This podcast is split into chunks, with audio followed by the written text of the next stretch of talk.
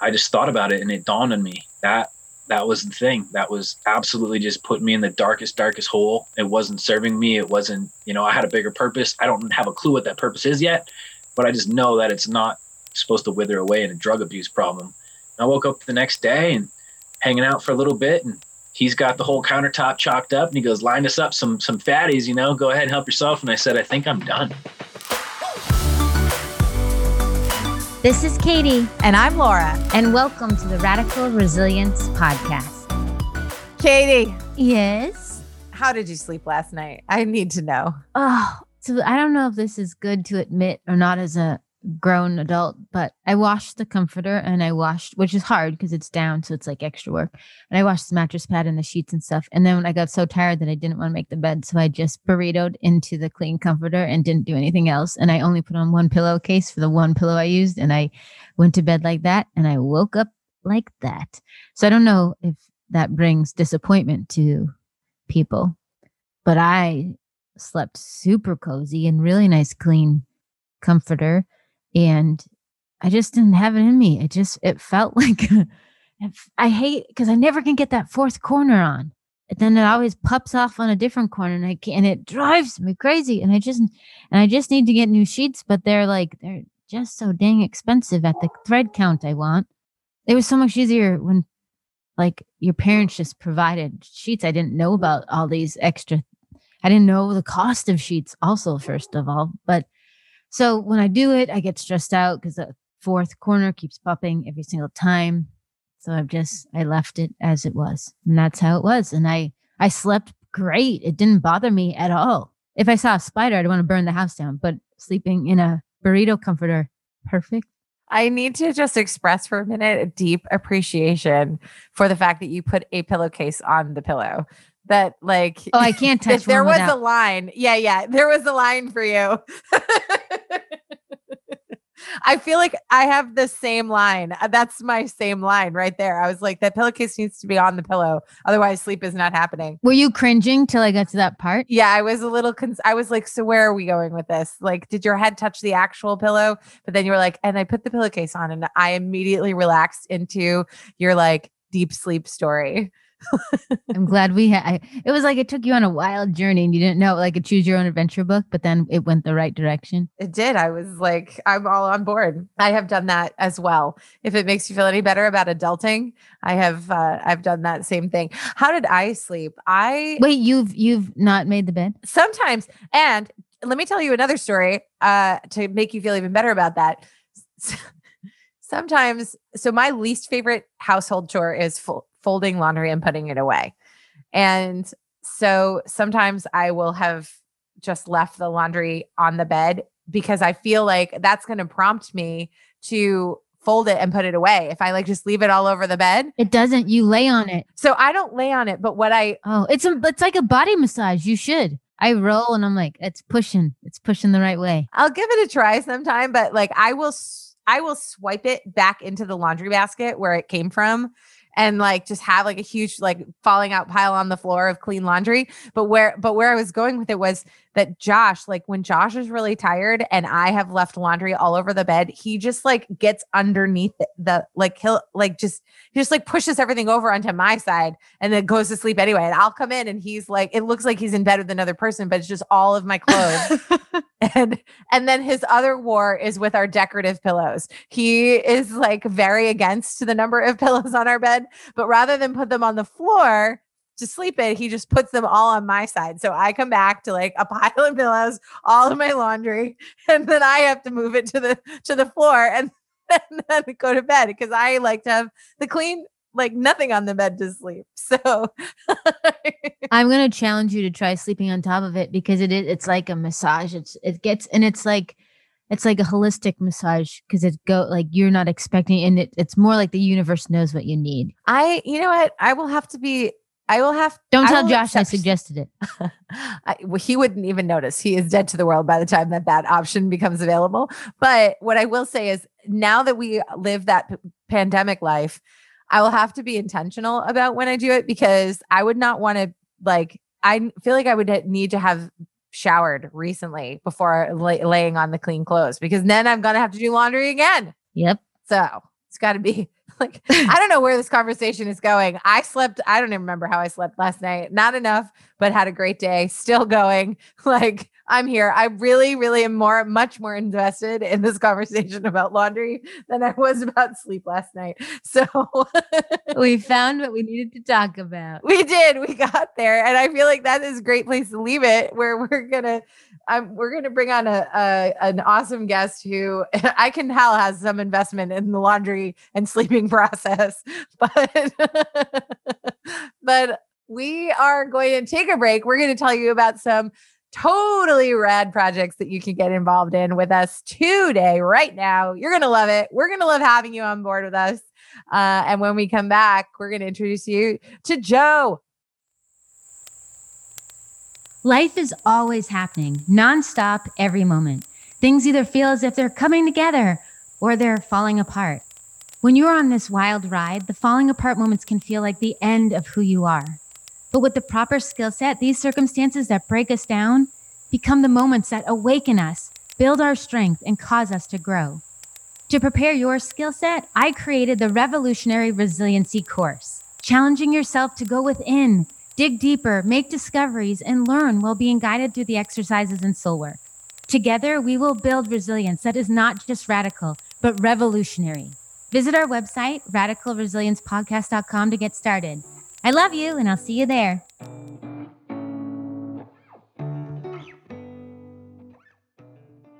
Joe Fettig, retired collegiate track athlete, loses his identity and the dark road that ensued from not having a vision or a feeling of purpose in this world led him on this journey. Here is Joe. Welcome to the show. Oh, thank you for having me. I love the energy you two bring. That is definitely the first thing I noticed. Oh, I'm so excited for you to be here, and I'm so excited to talk, have you talk to all the listeners and have Laura get to know you. I adore you. We've known each other since 2017. I just realized our our um anniversary because Facebook told me. But I'm I seriously am really excited and just even from the simple bio you sent over, I was like, oh, I don't even know. There's a lot I don't know about him, which was two sentences. And I didn't even know that you had been an athlete. So I'm ready for this interview. Well, we're going to open with the question that we have all of our listeners answer. And it is in reference to the title of our podcast, which is Radical Resilience. And uh, it's the sort of merging of two projects that Katie and I have had going on now for a while. And Katie is clearly the queen of resilience, and I I bring the the radical. Although when we put the two words together, it really landed for us. I think about what our stories are and um and the stories that of the people that come on the podcast.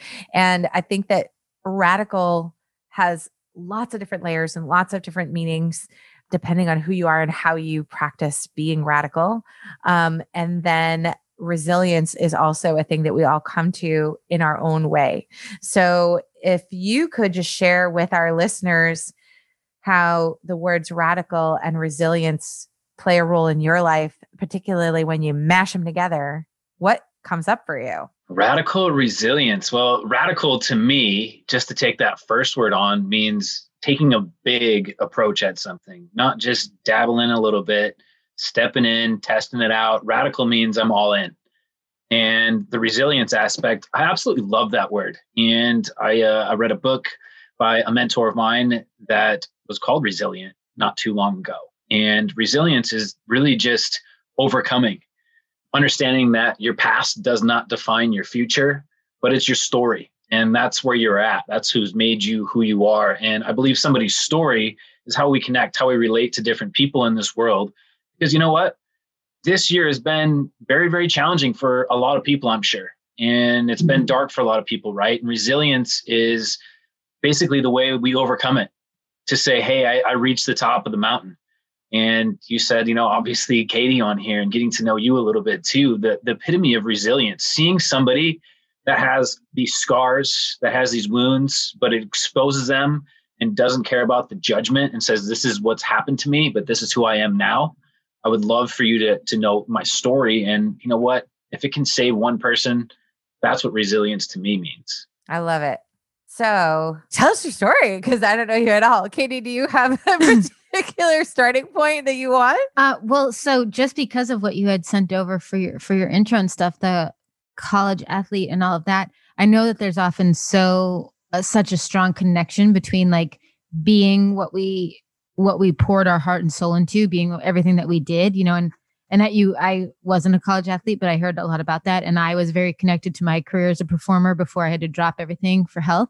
So what was I'm just curious what you did and what that looked like and how much of your life like had become where that was your identity or that was your uh, you know, just your go-to if they were like, "Who? Tell me about you." You immediately were just that's who you were. Yeah. So, and, and the reason that really came up in that part of my story is a, period of my life right now, and losing my identity. I feel we all have our own story, right? We all compete in some form, whether it's in theater and stuff like you've done, or I've competed in athletics. And I was always uh, an athlete, not much of a student. I didn't take school very seriously.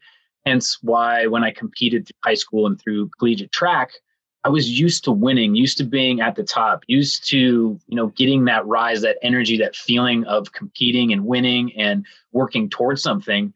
But I did not take the studies and the aspect of my vision of what I wanted to do after school or any point of my life, what I wanted to do with it. And it was just a blank spot.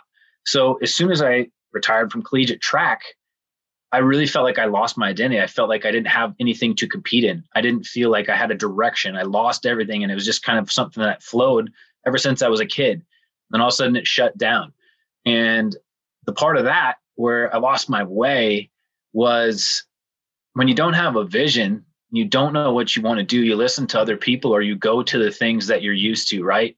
And you obviously, Katie, you know a little bit more about my story and you met me at a point, my turning point in life. Before that, I had spent probably nine solid years of doing jobs, doing things that did not serve me, dug myself in some financial debt, and I wore a mask and pretended like I was completely fine, happy, all that stuff.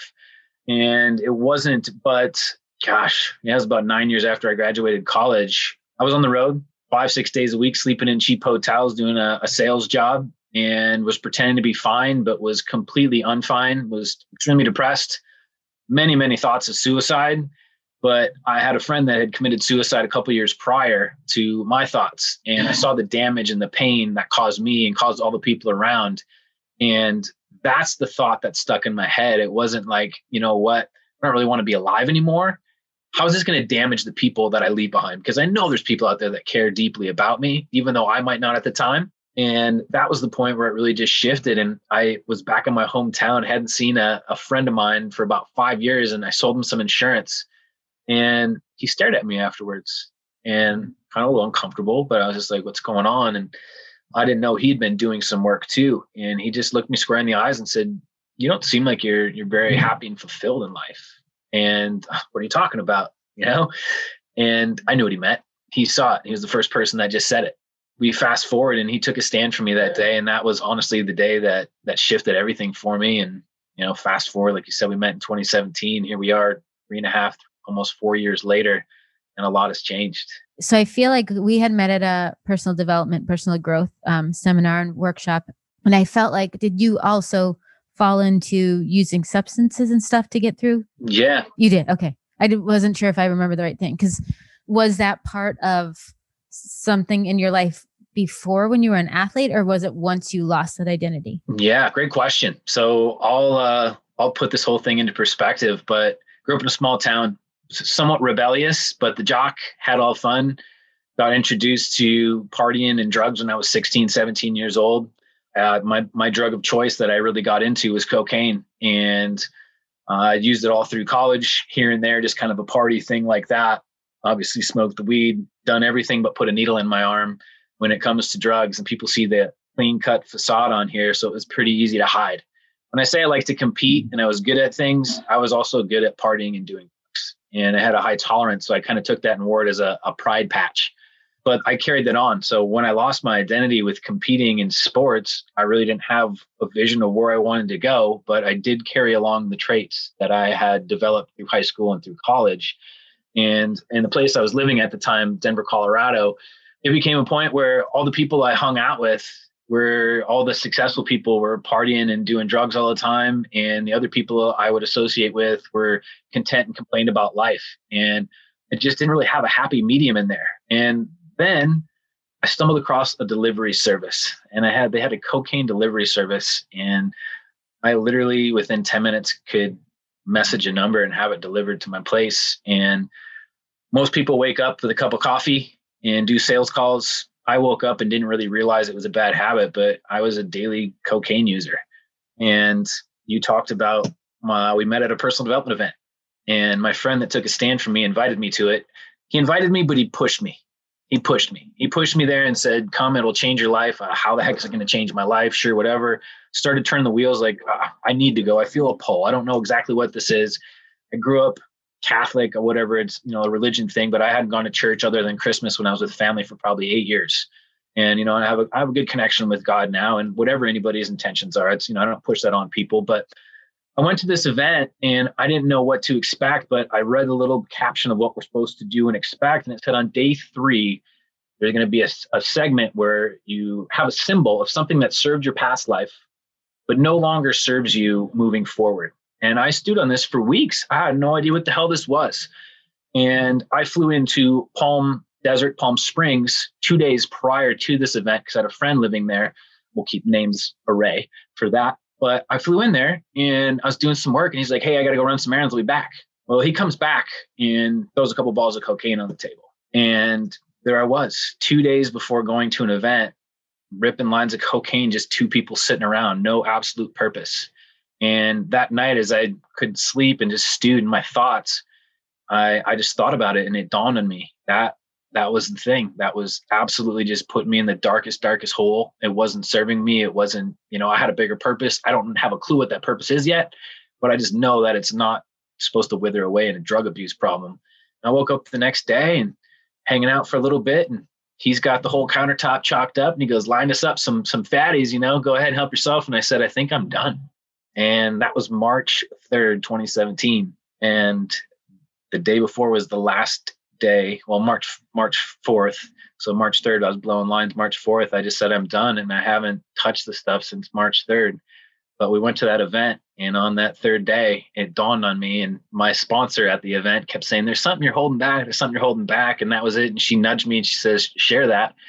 And so my boss is at the event at the time, which is my friend, and three other people from my hometown. And yeah, I stood up in front of 96 people, declared that I had a problem and my sobriety. And that was that. And then called my parents the next morning and told them to hold me accountable. And I had issues, and they gave me all the love and support that I. I was nervous as hell, but it's been it's been magic ever since. So that was the turning point. If I go back to your description of radical, all in, like going big, and then resilience that moving forward you know overcoming. And then i and then i put that against the backdrop of like this this place that you were in like even when it was the dark place you were like all in. And then in the moment of your awakening it wasn't like oh like maybe maybe i'll quit. Like it was like all in. I like that is that is standing out for me in this like unfolding of your story. So you have this transformational moment and you're moving into the other side.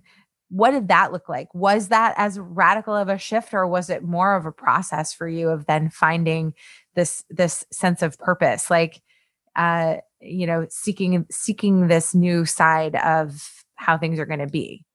Well, I would love to tell you that it was just all sunshine and rainbows from that moment I left. And to be honest with you, we had a fourth day. And that fourth day, I've never felt so light and pure. I can't ever recall a day that I just felt so like just whole but light. And, and it was great. And then the event started to come to a close. And after hearing all these stories, I'm talking 90 plus people. And I'm just like, holy cow, these people have been through so much. Like, wow, being so vulnerable and open. And I'm thinking my story is nothing fast forward three and a half years, four years later now, I, I honestly, ha- I, I can honestly say I've shifted people's life. I, I have people reach out to me and, and for help and support and how I've helped them, but it didn't happen overnight. Mm-hmm. I was in a dark place with the drug abuse, sleeping in cheap hotels all alone. And I'm a per- people person, but the next three, four months of my life were probably the most difficult. Saying that you're mm-hmm. done with something and all the people you associate with associate with these things and having to push myself away from him, all those different things and all those people, and say, hey, I'm done with this. And 95% of them are just like, oh, okay, this will be a week or two, you know, thing. It was definitely the most lonely part of my life. I, I sat in my thoughts so freaking much. I wanted to cave and just give in and go back to that vice that I had, but I made a commitment. And if you were there and the instructor and the people and the environment and those people that I stared in the eyes that day, they were just, they, still burned in my mind. And that was the switch for me. I was just like, this isn't about me. I need to do it for them. My word's my word. I still struggle with things right now. Uh, straightforward, honest. It's not just easy, mm-hmm. but yeah, I, I, went through a very, very lonely period, and then I ran into uh, figuring out a little bit what my purpose is and my passions are. And I got tapped into another community and culture, and ever since that day, things just keep getting better and better. I'm asking this, and just because of what Laura had just pointed out. So your pattern of like all in, obviously, at, at a certain point, it wasn't healthy like it was more like it controlled you versus you controlled it i know that i have like a pattern with with humor and just like the quirkiness and stuff like that uh, first of all just who i am but there was a point in my life where it controlled me and so i know what you're in now like you're in health and fitness and you do a lot of stuff like that. And um obviously you know we're good friends and we talk. And so i see a lot of what you're doing for the world. And you i now that laura said that i was like oh he went all in on that too. But do you think there's a point where so like yes you could look at it and you can tell me if i'm totally wrong but you could look at it as an outsider that the pattern is still there that it continued but is it a, is it kind of like how i did where i'm not putting on a mask and being the funny girl so everyone's laughing all the time and i'm not acknowledging my stuff. You said earlier when you said like exposing um you know exposing your story and exposing your truth and putting all that out there is there a point where the pattern might still be there but now you have control over that pattern? Do you do you resonate with any of that? Um the pattern of just being all in on whatever it is. Yeah because watching your fitness journey and stuff i mean it, from an outside perspective it looks like joe's all in he's all in in this business. He's all in in this you know his his body and his transformation stuff like that. And i didn't know all of this that you just shared now so i didn't see it as that pattern. But if it is a pattern or you know like if that do you think there's with your resiliency with stuff do you think there's a, a relationship shift to that? I don't think there's a relationship shift. Uh, maybe i'm not answering this correctly. I'm still all in. I, I find i think it's just part of my dna whether it's good bad or indifferent i just know the things that aren't serving who i want to become I, I, I take note of those and i say is this going to serve me do i still make mistakes absolutely you know i got rid of that drug whatever that got me but do i have vices and things that i say man oh, I need to get rid of this. Oh, I just need to get, yeah, you know, when you beat yourself up. Um, but I am an all in kind of person. And I, I feel the whole radical spot, right? If you dip your toes in things like that, you can't expect incredible results. Whether it's, you know, you're going all in on something that just destroys your life, or if you're going all in on something like this, where you two are blessing people and sharing stories of resilience, and people need to hear this stuff, right? Where I used to think my story didn't mean anything. I know there's people out there probably listening to this that are just like, wow, okay, cool. Maybe there is hope for me. And, you know, if I can shed just a little bit of hope, knowing that, hey, you can shift your all in from something that isn't serving you to a shift of something that totally might serve you, lock arms with a couple people, lock arms with the two of you here, lock arms with people, find some people that make you smile more than they make you worry. And, and, you know, people have blessed me, people have put me in the right direction, just people have connected me with others. You got to meet so and so. And when people I know, love, and trust now, and they say you have to meet somebody, I don't even question it. I'm just say absolutely. I have no idea what the point of this is, but something magical is going to come of it, and you never know what's going to happen. So yeah, I'm all in on people that I that I love and trust. The phrase that keeps r- running through my head as you're speaking is like, it's like the it's like our superpowers, right? You know, in a superhero movie, the su- the superhero's powers can make or break them. It can be like their great. It's like the double edged sword, right? It's your greatest advantage. It's also your greatest weakness and the power lies in and like and i think the resilience lies in being able to recognize which direction your superpower is taking you in a given moment. And so i would be really curious now looking looking at this transformation that you've experienced in the last three years of your superpower sort of shifting itself for good right? And shifting itself in a direction that is is really you said it much better than I'm going to to recreate it right now, but like where it, it is it is aligning you with people who continue to move you forward. Um, it's aligning you with purpose. It's aligning you with with things that that are associated with lightness and and energy instead of the dark place right? So you have now this this ability you've discovered this ability to to discern which direction this superpower can take you. Do you feel like you know life is a you mentioned though that it's hasn't been all sunshine and roses it hasn't been all light there's been bumps in the road. So like what do you think you have in that in that super pack of yours if everything was to shift again like if suddenly you know you found that you didn't have a leg or let you know or your arms were gone and like the picture has to change again what is there for you and what you've uncovered that keeps you in the good place? Yeah so i still go to dark places. Um, the personal development and the work on myself and being around people that are constantly trying to be better. And that has taken the dark moments and allowed me to work on my mindset and I snap out of them much quicker. And I don't take my problems to people necessarily, but I have people that I say, Hey, hey, are you open for a chat? I don't even say I have some problems I want to talk about. I just, hey, I want to have a chat. And just talking to somebody reminds me of how beautiful people are and friendships and all of that. And one thing I think that really, really stands true is just being honest, being vulnerable. I learned this at, at one of the events we were at. And people kept speaking truth into me. I see you as this. I see you as this. I see you as this. And I'm like, I don't see any of that. I don't see any of that at all. To, oh, I kind of believe that a little bit. To, holy crap, I'm becoming that. And three and a half, four years ago, we got these little dog tags. And I was told and I yelled at that I was a confident, honest, and vulnerable leader. And I was like, I am none of those four things. And fast forward, I don't know how people see your future better than you do, but when they see into your eyes, like my friend did that one day and he saw more in me, they saw it. And I believe, honestly, I'm all four of those things today. Um, I'm grateful for what I have and what I've accomplished, but I am very, very unsatisfied because I know that there's so much more I need to do, um, not just for myself, but for this world. So it just makes me like light up so much because I was and I might be making it up, but I, I like, I didn't know who you were, but I remember at an event, I think it was that same year, but in December. And I feel like you stood up. I feel like they were like spotlighting you for something and you compared like the amount of cocaine you were doing to like a pizza or something like a Friday night. I don't know if you remember this, but you were like, normal people just order a pizza and I would just stay up all night and do like as much that would equal the pizza. Like it was something. And I remember just turning. And so, and there's a reason why I'm sharing this is that there's such a, um, like not in that space obviously like we were all sharing and it's it's encouraged and and you had already had the first you know event where it was more scary to share. But in life when you share stuff like that there is naturally just from people who have not done the work or who are living in their own shame and stigma and pain um, there is judgment and there is a, a lot of just misunderstanding or assumptions.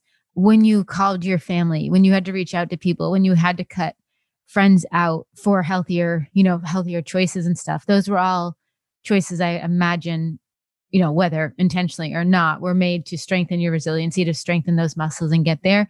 Did you experience judgment or anything like that? Um, and if you did, how did you do it? Like, how, you know, to come out and say it. I know that you had a supportive sister. I knew that um, right from the get go that she was really, you know, helpful and by your side and stuff. But just for people listening that maybe have that or don't have that or are worried about sharing. Because to me the minute i share what i'm going through uh, the power is gone. The, it no longer has the power of me. And if you like me or hate me whatever but i have been able to like let go of that weight of 10 million tons you know? So yeah there's judgment. Absolutely.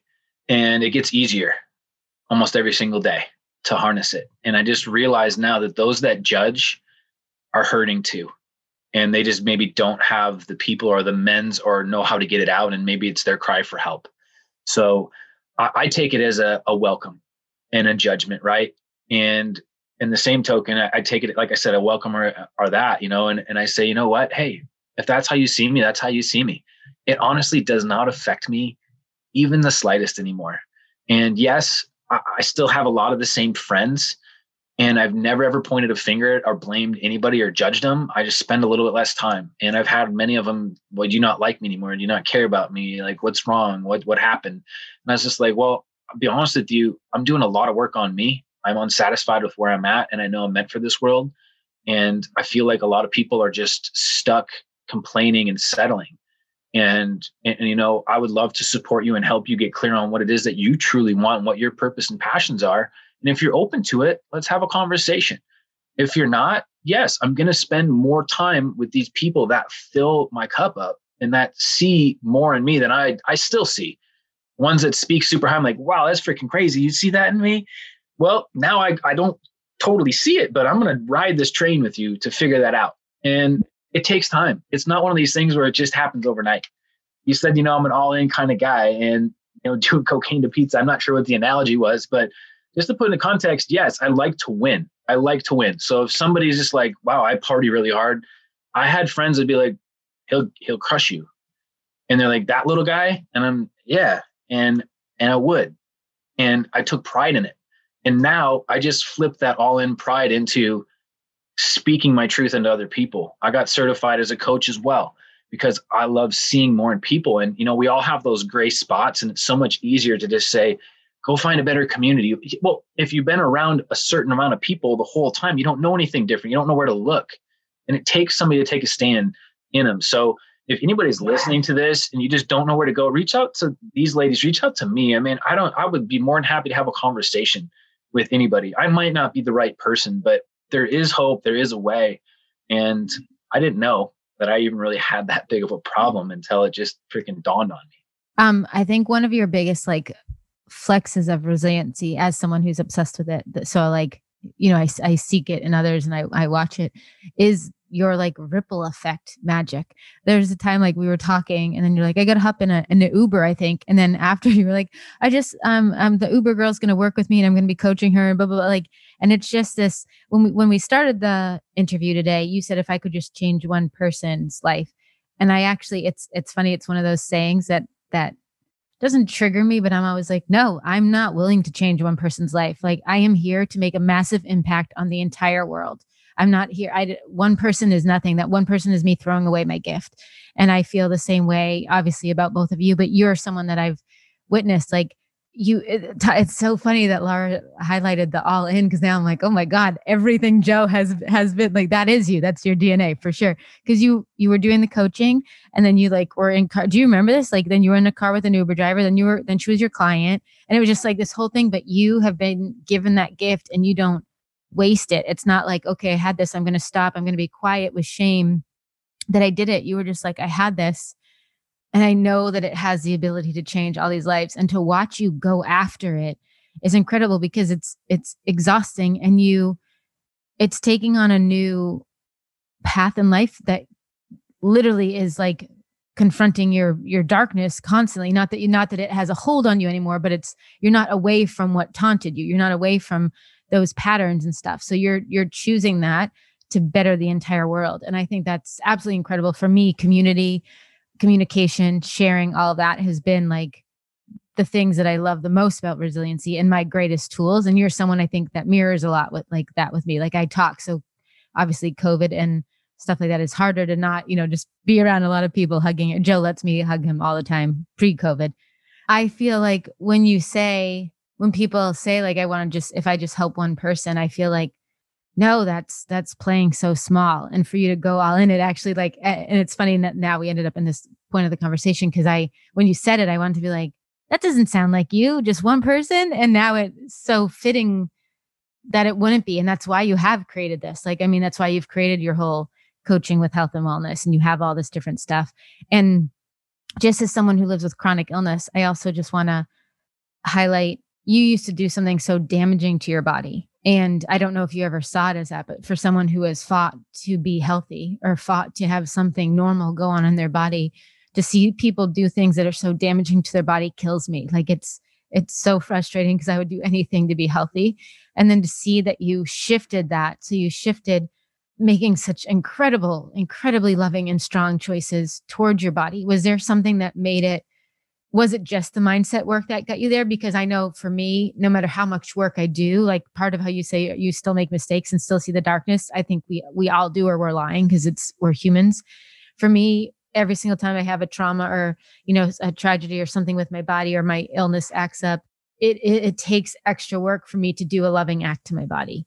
And so when you were in such a routine for so long of doing something negative to your body, did you ever have that connection with your body or, or not at all? And then to shift and do loving things to your body, just were you, do you have the awareness that someone who lives in a body that doesn't work does, or, or is it totally unrelated? No, I think that's perfect. And I'm going to hit a couple points here of the things that you said. And my parents are some of the most beautiful people I've ever met.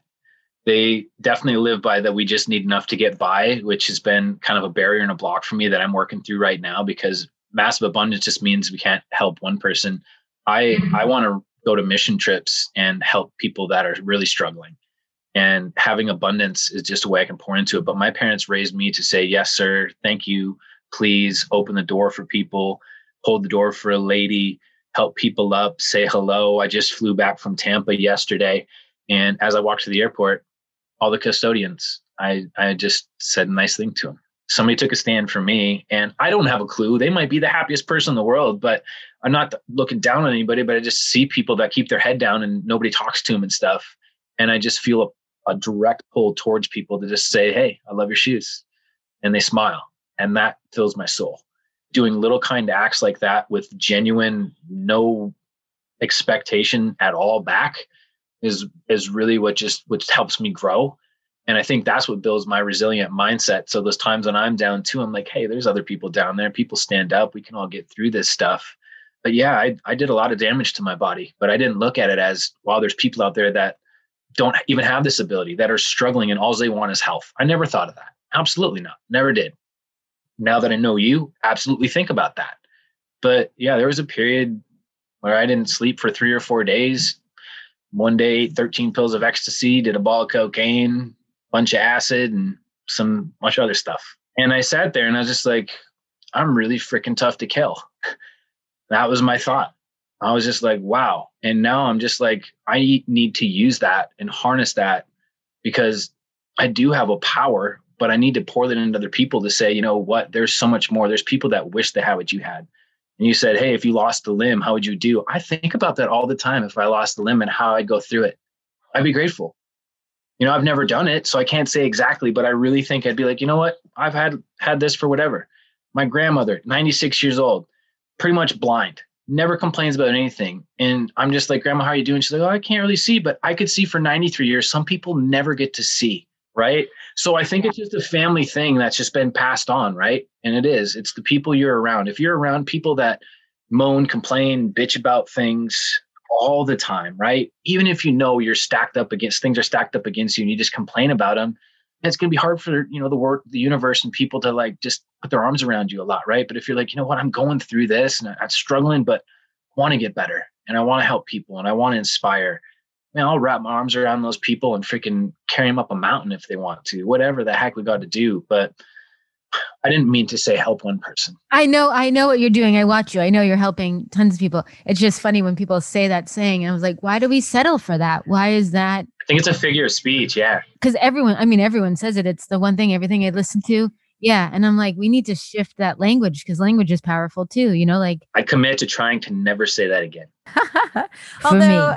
I think, you know, as I sit here and, and I envision this piece that that creates power, right? Vulnerability, right? It, it's the willingness to stand up and admit all of the ways that you have made mistakes and all the things that you do that don't fit a particular mold or aren't perceived as perfect or the way that you should be we sit and we have to sit there and and we say it when we're being vulnerable we say it with all of the judgments that we've placed on it, with all of the values that we've created around it, with all the stories we've written about it, you know, about ourselves, about being good people, bad people.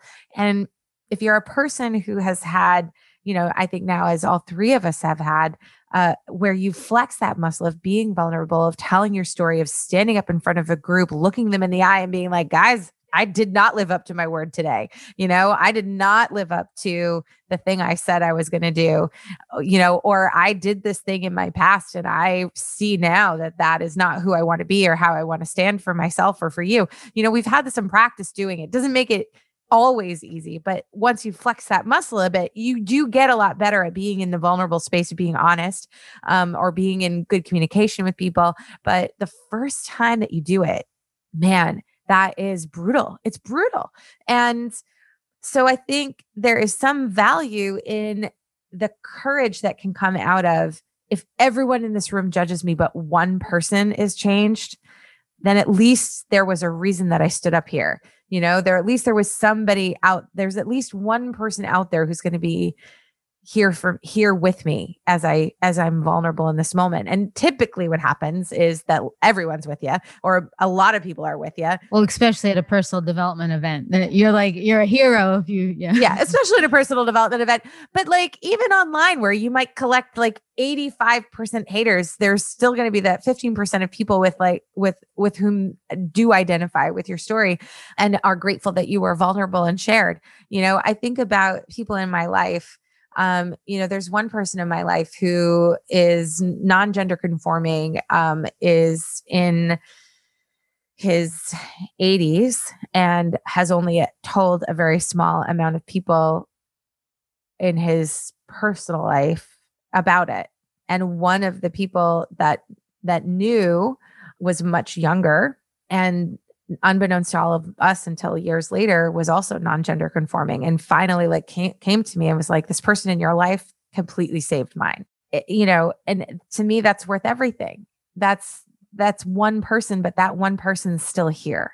And that was worth everything. And like if if that older person in my life decided to share with the world could they create more ripples? Sure. But is there does it is it valueless because it was shared once with one person? No and it will ripple out. It ripples out through me, who I am, through this person who is still here with us today, and who they might become, you know, as time goes on. Like, I really think that there is something to be said for just having that thought in your head of this is worth it if there's one person, because it gives you the courage to stand up and just be vulnerable in different arenas. And then and then you get to see what happens after you do and not be so scared of being slapped on the hand of like bad you shouldn't have said that you should have told everybody and I think that the more that we experience having those moments of having that courage, then we get into the big place where we're like, yeah, we're going to transform everybody's lives. And like, you know, but like when you step more into what your purpose and vision is. Yeah. Yeah. Like, my vision isn't to just do that, but yeah, for sure. Yeah. And, and I think that I just like, like for the people who have it and are ready for the big to play big, like we're here. But for the people for whom it takes that courage just well the courage just to walk in the room. There's people who have gone to a ton of the events. I mean you and i have done programs that are the same not together and joe and i have done the same programs together.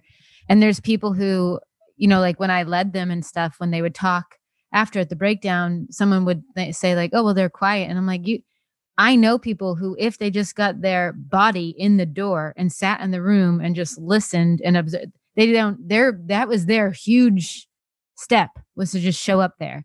Like, uh, you know, I'm, you know, my sister and I, and she's polar opposite. Like, she doesn't love to talk to everyone, and I need to talk to everyone. So, she, to get her in the place where people are going to talk and talk about to each other and talk about feelings, she would just be like, I'll just, if we could get her in the room, that's win, win.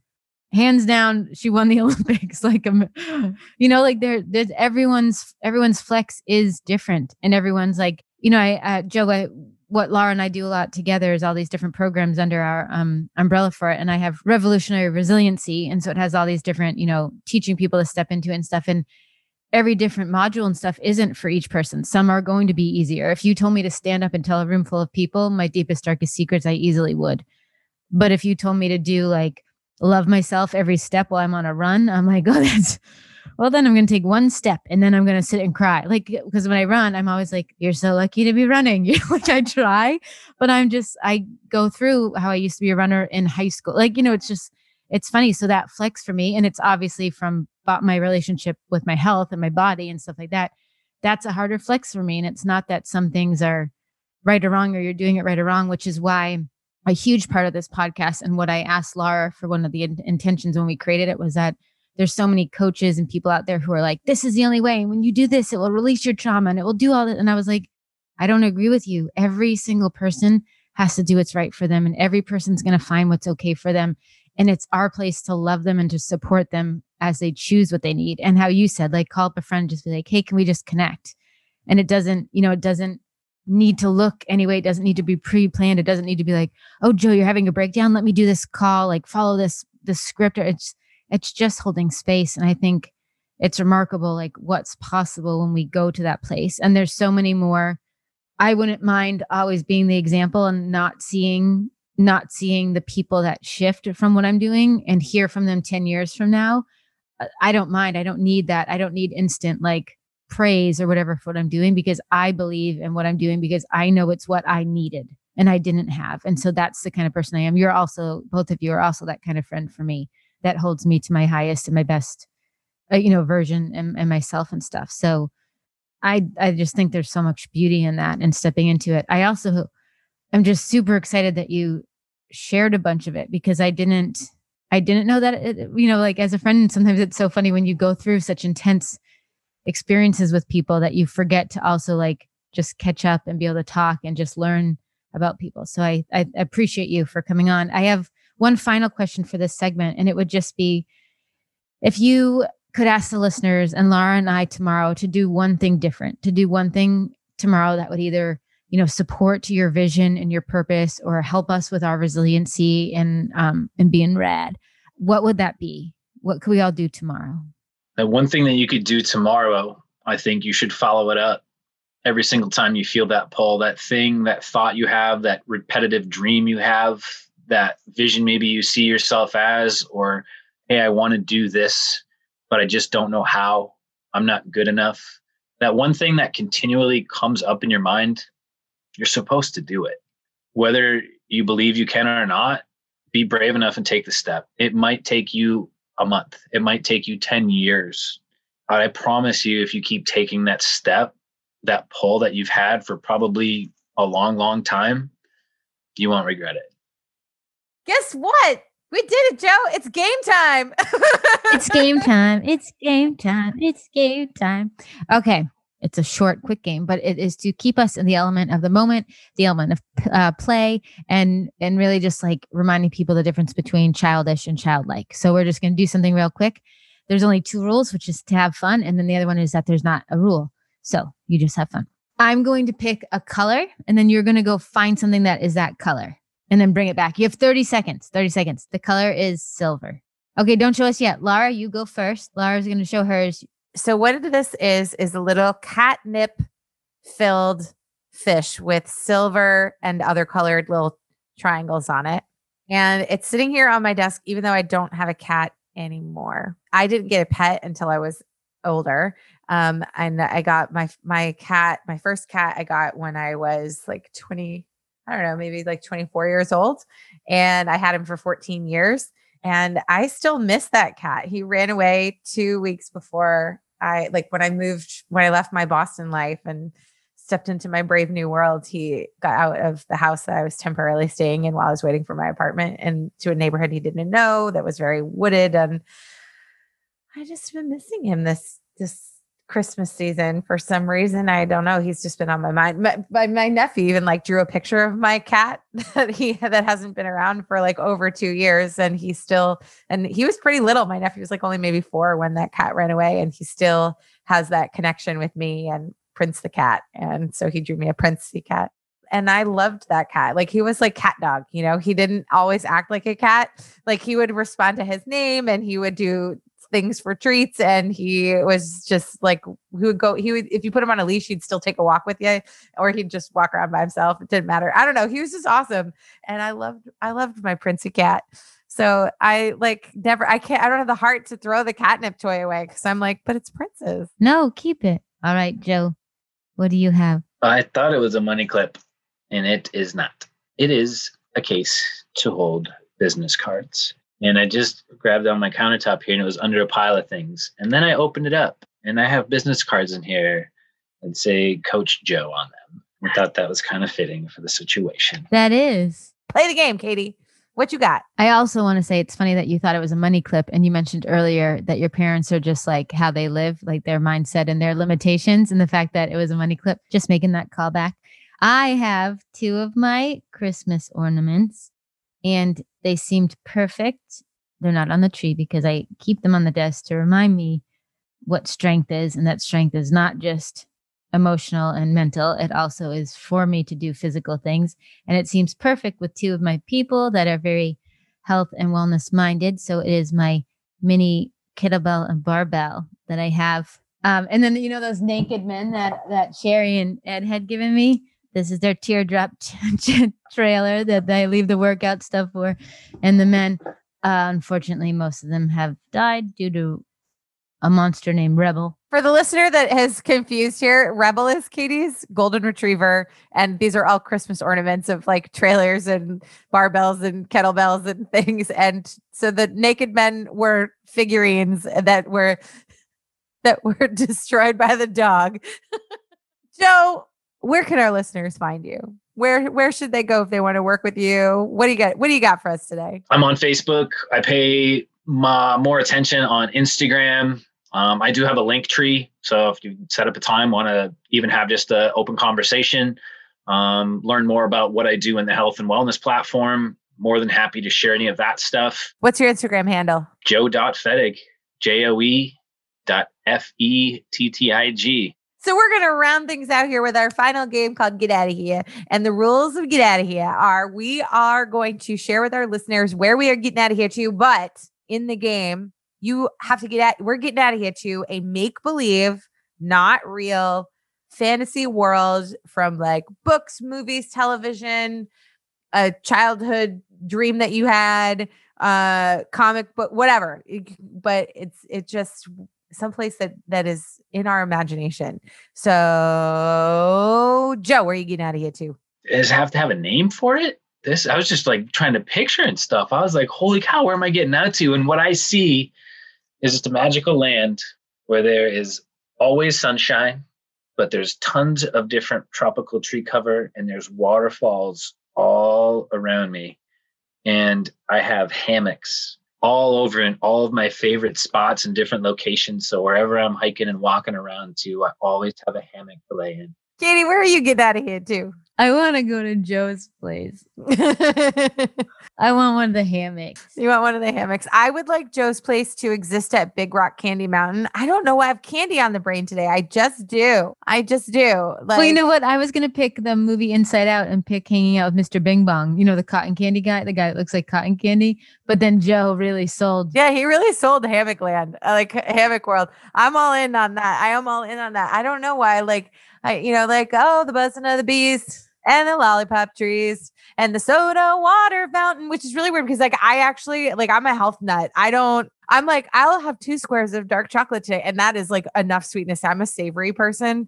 I like savory foods, but like, I don't know. For some reason, I just feel like that would look really cool. Like, I want to see like a lollipop tree and a big rock candy mountain. That sounds fun. I want to go there and sit in a hammock and watch it all play out. So uh, that's where I'm going. Sweet. I was just like, I got to go there all alone. And now I got two of them. Thank you so much for joining us, spending time, being vulnerable, sharing your story. Um, man, are we happy you're here? Uh, yes, yes. Love you so much. Thank you for coming on. Thank you for sharing everything with us and our listeners. You're welcome. You're all blessed. You're all incredible. Goodbye, listeners. Bye. Don't forget to like and subscribe on your favorite podcast app and leave us that sweet five star review. It helps people find us and makes our hearts ever so happy. You can follow me, Laura Ingalls, at LJ Ingalls on Instagram and Twitter. And me, Katie Lasky, at Katie Lovebomb on Instagram. Or follow the pod at Rad Resilient Pod on Instagram and Twitter. And check us out on the web at radicalresiliencepodcast.com. However, you find us out there in this virtual world, know that we are so glad you're here. We love you, and we'll see you next week.